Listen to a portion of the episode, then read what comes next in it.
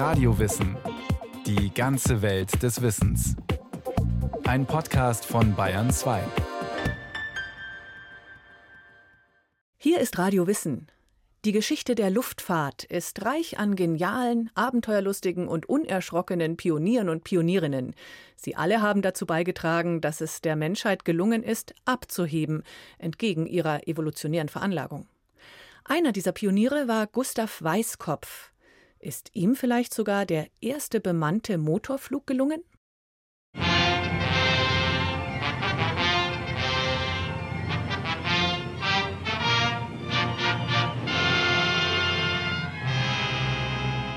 Wem gelang der erste Motorflug? Meistens werden die Flugpioniere Wilbur und Orville Wright genannt. Aber was, wenn ihnen jemand zuvorgekommen ist? Was, wenn eigentlich ein Franke der Erste war?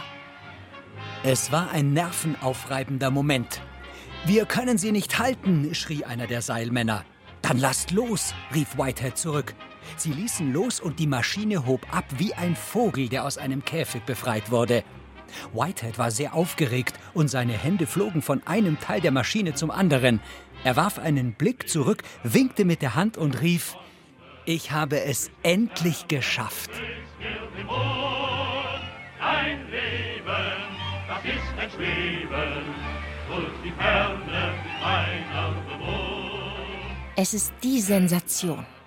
In der Nacht des 14. August schiebt Gustav Weißkopf seinen zusammengeklappten Flieger auf ein großes Feld hinter Fairfield in Connecticut, einige Kilometer entfernt von seinem Zuhause in Bridgeport. Weißkopf hat seinem Flieger den Namen 21 gegeben. Er ist sein ganzer Stolz. Die Flügelkonstruktion ist angelehnt an die Gleiter von Otto Lilienthal, nur mit 3 Metern mehr Spannweite. Eingebaut ist ein 20 PS-Motor mit 700 Umdrehungen, der die beiden Propeller antreibt. Dazu ein 10 PS-Fahrwerk, mit dem er zum Feld fährt. Diesen Motor, sagt Weißkopf, könne er dazuschlagen, sodass er eigentlich 30 PS habe. 2 schwere Sandsäcke sind an Bord, um das Gewicht des Piloten zu simulieren. Er klappt den Flieger aus und startet die Maschine. Wie eine große weiße Gans hob sie ab, schreibt kurz darauf der Reporter des Sunday Herald. Erst unbemannt. Weißkopfs 2 Assistenten müssen mit aller Kraft an jeweils einem Seil ziehen, damit der Flieger nicht abhaut. Weißkopf wirbelt aufgeregt mit den Armen. Die Maschine setzt wieder auf. Inzwischen, so schreibt der Reporter, sei die Sonne ein wenig aufgegangen. Nun möchte der Erfinder sich selbst überzeugen. Er steigt in das Flugzeug, entfernt die Sandsäcke und startet die Propeller. Dann hebt er ab. Seine Begleiter können ihn nicht mehr halten, aber es ist auch egal. Gustav Weißkopf geht in die Geschichte ein als der erste Motorflieger der Welt. Das ganze Vorgehen ist ausführlich im Artikel des Sunday Herald aus Bridgeport beschrieben. Wie der Erfinder vor Freude strahlte. Ich habe Ihnen gesagt, dass es ein Erfolg wird, wiederholte er immer wieder. Seit Monaten, nein, Jahren hatte er sich auf diesen Moment gefreut, an dem er wie ein Vogel durch die Luft fliegen würde, mit Mitteln, die er selbst erdacht hatte. Er war müde und setzte sich auf das grüne Gras neben dem Zaun und sah in die Ferne, wo sich die ersten Lichtstrahlen der Sonne über den grauen Nebel legten, der sich an den Schoß des Long Island Sound schmiegte. Der Reporter soll ein Foto dieser Pionierleistung geschossen haben, das aber auf mysteriöse Weise verschollen sei. Am Erscheinungstag des Artikels, 4 Tage nach dem angeblichen Flug, ist deswegen nur eine Lithografie abgedruckt. Und 120 Jahre später wird das verschollene Foto immer noch gesucht. Es soll den endgültigen Beweis liefern, dass der erste Motorpilot der Welt nicht aus den Vereinigten Staaten kam, sondern aus Leutershausen in der Nähe von Ansbach. Davon ist man im Geburtsort Gustav Weißkopfs fest überzeugt, wie Hans-Günter Adelhardt von der Flughistorischen Forschungsgemeinschaft zu verstehen gibt. Die Gebrüder Wright haben ihre Verdienste unbestritten, nur Weißkopf ist vor ihnen geflogen. Und das ist das, was wir hier von der Forschungsgemeinschaft vertreten. Und wir wollen ihm zu seiner Ehre verhelfen und zu dem gebührenden Platz auch in der Luftfahrtgeschichte.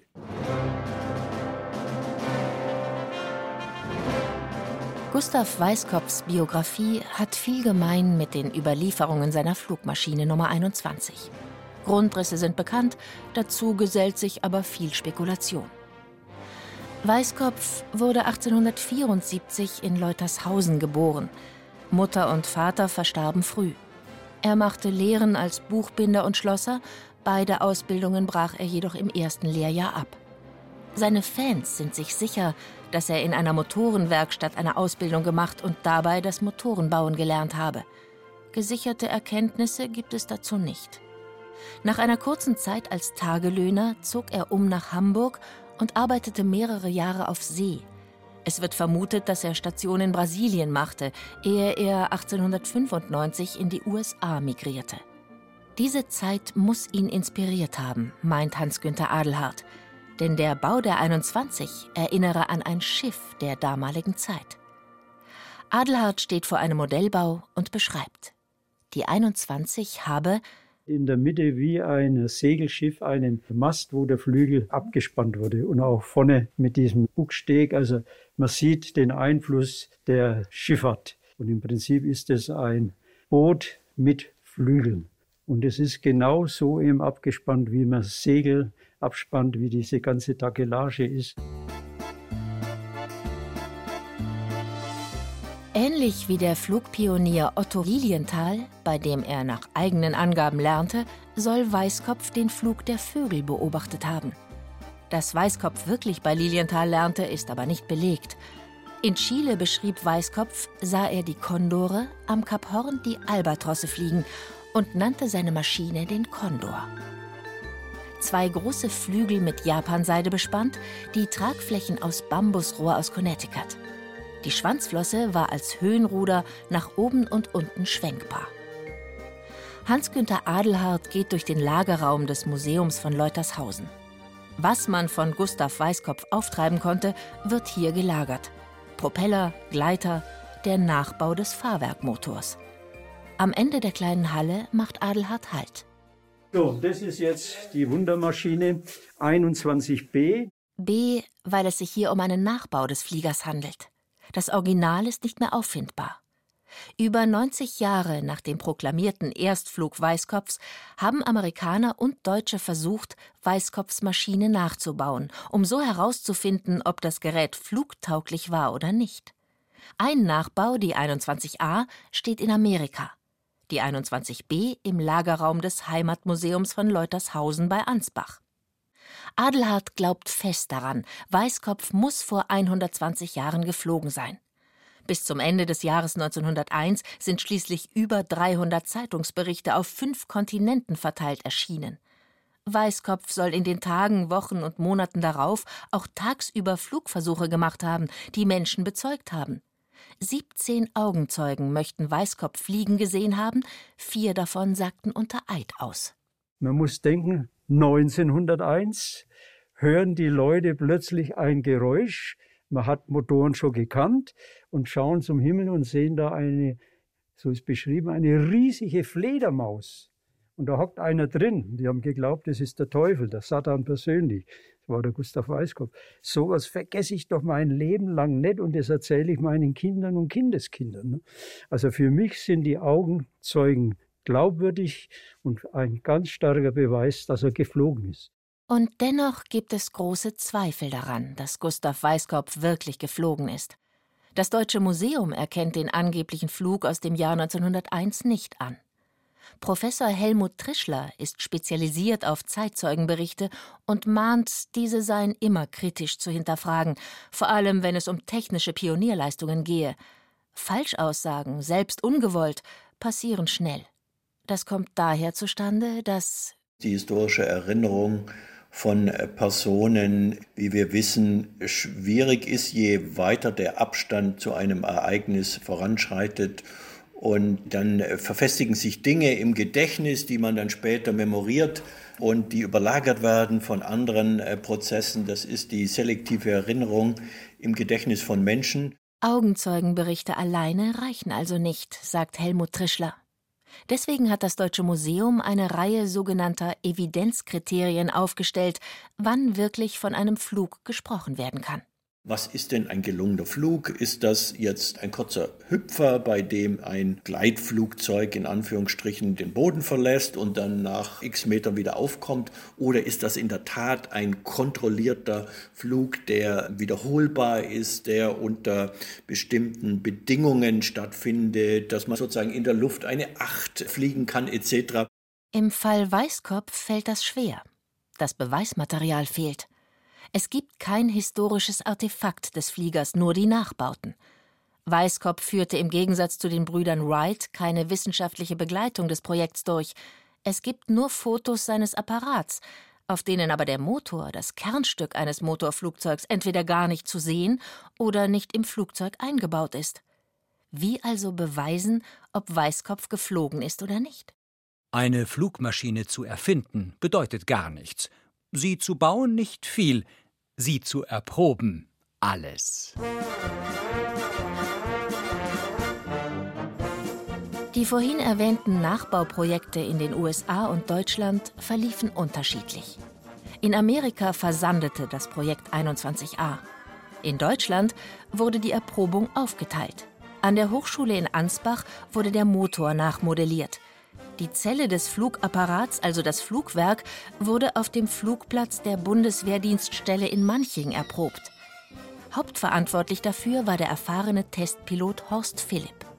1966 startete er als erster und einziger Deutscher einen Starfighter mit einer Rakete.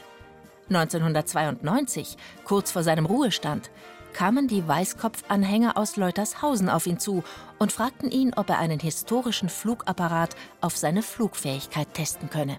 Gleich der erste Versuch endete auf dem Schleppwagen, dass der Bugsprit brach und die Flügel anklappten. Und das bei einer Geschwindigkeit, die wir rechnerisch als noch nicht flugfähig betrachtet hatten. Horst Philipp, Jahrgang 1937, sitzt draußen auf der Terrasse seines Hauses. Die Vögel zwitschern. Für ihn begann ein Mammutprojekt, erinnert er sich. 70 Testflüge auf dem Schleppwagen und 20 Änderungen waren nötig, um allein die Flugzelle des Weißkopf-Flugapparats flugfähig zu machen. Zum Beispiel mussten die ersten 3 Flügelholme, die Bambusstangen von 9 Meter Länge, die mussten verstärkt werden. Die Flügelstruktur war nicht steif genug und damit nicht tragfähig. 5 Jahre lang tüftelte Horst Philipp am Weißkopf-Nachbau herum. Insgesamt hat Horst Philipp über 100 Testflüge absolviert, bis er dann am 4. Oktober 1997 die Kiste, wie er die 21b nannte, vor der Presse vorführte. Ein Riesenerfolg für Leutershausen. Die Flughistorische Forschungsgemeinschaft mit Hans-Günter Adelhardt an der Spitze spricht sogar von dem Beweis, dass Weißkopf geflogen sein muss. Nur gibt es da ein Problem. Nach den Ergebnissen aus der Flugerprobung kann Weißkopf nicht geflogen sein, sagt Testpilot Horst Philipp. Dafür nennt er mehrere Gründe. Nicht nur die fluguntaugliche Zelle, die er in jahrelanger Kleinarbeit anpasste, selbst wenn man darüber hinwegsehe, gäbe es eine große unbekannte Variable in der Gleichung. Dass der Originalmotor, der nachgebaut wurde, nicht zum Funktionieren gebracht werden konnte. Und ohne Originalmotor gibt es keinen Vortrieb, folglich auch keinen Auftrieb. Das heißt, der Flugapparat kann nicht abheben. In der Tat scheiterte die Hochschule Ansbach daran, einen Motor mit den Verbrauchsangaben von Gustav Weißkopf annähernd auf die nötige Leistung zu bringen, um ein 100 Kilo schweres Flugzeug zum Abheben zu bewegen. In den Nachbau wurde stattdessen ein Ultraleichtmotor mit der ungefähr gleichen Leistung eingebaut, damit Horst Philipp die Flugfähigkeit überhaupt überprüfen konnte.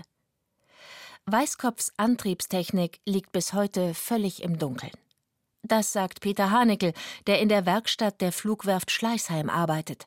Der Restaurator des Deutschen Museums hat sich intensiv mit der 21 von Weißkopf beschäftigt.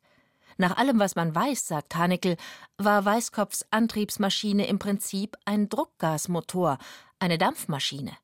Bei der kommt normalerweise heißer Dampf aus einem großen, schweren Kessel. Man würde viel Wasser benötigen, um den Dampf zu erzeugen. Aber viel Gewicht macht gleichzeitig das Fliegen unwahrscheinlicher. Gustav Weißkopf behauptet, er hätte einen sogenannten Generator, also irgendeine kleine Vorrichtung, die den gleichen Zweck erfüllt und große Mengen von solchem Druckgas eben produziert, um diese Antriebsmaschine, diesen Druckluftmotor zu betreiben. Das Betriebsmittel sei Karbid gewesen. Karbid ist ein festes Material. Wenn man dem Wasser zufügt, dann entsteht da Acetylengas.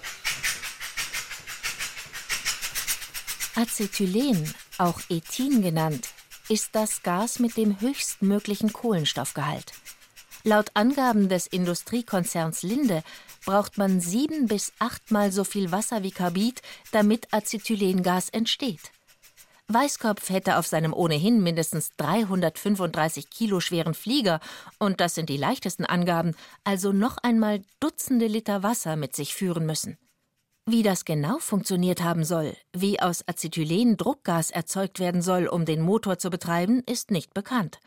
Weißkopf selbst sprach von einer geheimen Chemikalie, die nur er kenne. Das Gemisch würde er in einen Behälter leiten, in dem hoher Druck entstehe.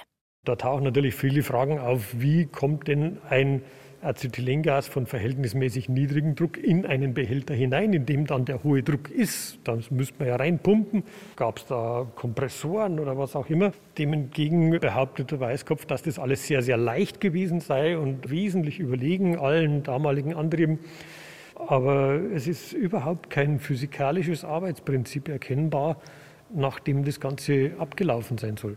Weißkopf machte in Zeitungen immer wieder unterschiedliche Angaben zu den Verbrauchswerten seines Motors.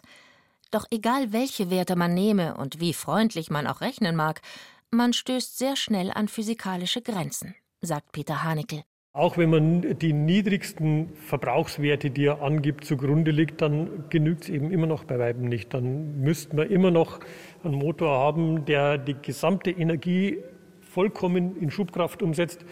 Bei den niedriger angesetzten Verbrauchsangaben, Wirkungsgrade, die müssten bei 650-700% liegen. Also wesentlich mehr Energie hinten rauskommen, als man vorne reinsteckt.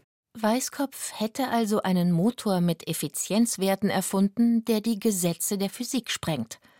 Der Antrieb liegt also im Unklaren, die Steifheit des Fluggeräts ist ungenügend. Damit nicht genug. Weitere Punkte machen den angeblichen Flug von Gustav Weißkopf mit seiner 21 unwahrscheinlich. Vor allem ein für den Flug essentieller Bestandteil, die Steuerung. Im Artikel des Sunday Herald wird eine bemerkenswerte Szene beschrieben. Und während mein Gehirn berauscht war von diesen Glücksgefühlen, sah ich, wie sich vor mir einige Bäume aufbauten, auf die die Maschine gerade zusteuerte. Ich wusste, dass ich diesen Bäumen irgendwie seitlich ausweichen oder über sie fliegen musste. Der Reporter zitiert Weißkopfs Gedankengänge in der Luft. Wie sollte er diesen Bäumen, die sich vor ihm aufbauten, entkommen? Weißkopf erzählt, ihm sei plötzlich ein Gedanke gekommen. Wenn die Vögel einem Hindernis ausweichen, dann lassen sie einen Flügel nach unten fallen und machen so eine Kurve in diese Richtung. Die Maschine sollte nach dem gleichen Prinzip funktionieren, also verlagerte ich gut 45 Meter, 50 Yards vor den Bäumen mein Körpergewicht auf die linke Seite der Maschine. Sie schwang ein wenig und begann den Kurs zu ändern. Wir segelten an den Bäumen vorbei. Es war so einfach, wie den geraden Kurs zu halten. Spätestens jetzt wird die Geschichte filmreif, sagt Restaurator Peter Harnickel. Ein Flieger, der unbemannt mindestens 335 Kilogramm wiegt, soll mit einem stattlichen Mann an Bord in der Morgendämmerung Bäume umkurven, und das über Gewichtsverlagerung. Lilienthal hatte seinen Gleiter so gesteuert, dessen Gerät wog aber nur ein Viertel seines eigenen Körpergewichts. Weißkopfs Apparat ist wesentlich größer in der Spannweite, er ist wesentlich schwerer. Und damit wiegt der Pilot, der ja sein eigenes Körpergewicht in irgendeine Richtung bewegen müsste, um zu steuern, nur ein Drittel des Flugapparategewichtes anstelle des Vierfachen. Und insofern kann man nicht nachvollziehen, wie der Pilot die Möglichkeit gehabt haben soll, seinen Körper so weit zu bewegen, dass da auch nur irgendeine Auswirkung zu erkennen wäre. Harnickel ist sich sicher, nach allem, was man über die 21 und auch Weißkopfs Nachfolgemaschine, die 22, weiß, kann er keinen kontrollierten Flug geschafft haben. Weißkopf sei nicht daran gescheitert, wie seine Fans es immer wieder behaupten, dass er seinen Erfolg weniger gut als die Brüder Wright vermarkten konnte. Es fehlte schlicht an der Technik. Die Gesetze der Physik sprechen nun mal gegen einen Flug Weißkopfs.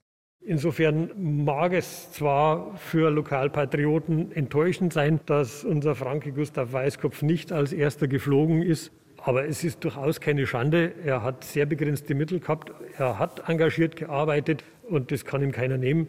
Aber ich finde auch nicht richtig, ihn posthum da auf einen Thron zu heben, der nicht seiner ist. Horst Philipp auf seiner Terrasse in der Holledau blickt zurück auf ein langes Fliegerleben. Doch die 21B von Weißkopf, die Philipp umgebaut und zum Fliegen gebracht hatte, ist auch für ihn etwas ganz Besonderes. Wenn man im Anrollen spürt, wie die Luft übernimmt, die Flügel straffen sich, es ist beeindruckend. Und zwar wesentlich mehr, als wenn man mit einem Flugzeug aus anderem Material, wie wir es heute kennen, Metall oder Kunststoff, wenn man da fliegt, dann ist die Struktur so steif, dass an sich das Auswirken der Luft gar nicht gefühlsmäßig so zum Tragen kommt. Ein wenig enttäuscht ist Philipp schon, dass er jahrelang an einem Flieger getüftelt hat, obwohl schon lange klar war, dass dieser so nicht zum Fliegen gebracht werden konnte. Dabei, sagt Philipp, habe Gustav Weißkopf gegenüber den Wrights sogar einen Vorteil gehabt. Die hätten nämlich einen sehr flachen Anstellwinkel gehabt und seien vor allem wegen des starken Windes in Kitty Hawk abgehoben. Wenn man diese Entwicklung sieht und dann den Weißkopfflieger sieht, dann sieht man, dass der 1901 bereits einen Flügeleinstellwinkel hat, der weit über Null ist, so dass er, wenn er Vortrieb gehabt hätte, mit diesem Anstellwinkel des Flügels auch abgehoben wäre. Und das ist das, was einem bei Weißkopf so manchmal durcheinander bringt, weil man sieht, dass er Lösungen hatte, die viel später kommen. Unterm Strich spricht aber dennoch deutlich mehr dagegen als dafür, dass Weißkopf der erste Motorflieger der Geschichte war. Es wäre ein Hammer gewesen, wenn die Brüder Wright, die Giganten der Luftfahrtgeschichte, tatsächlich von einem geborenen Leutershäuser geschlagen worden wären. Doch diese Geschichte ist wohl ein Mythos. Eine Schande ist sie aber keinesfalls.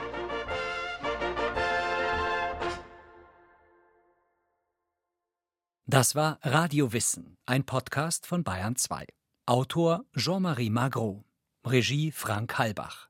Es sprachen Caroline Ebner und Florian Schwarz. Ton und Technik Peter Preuß. Redaktion Thomas Morawitz. Wenn Sie keine Folge mehr verpassen wollen, abonnieren Sie Radio Wissen unter bayern2.de/podcast.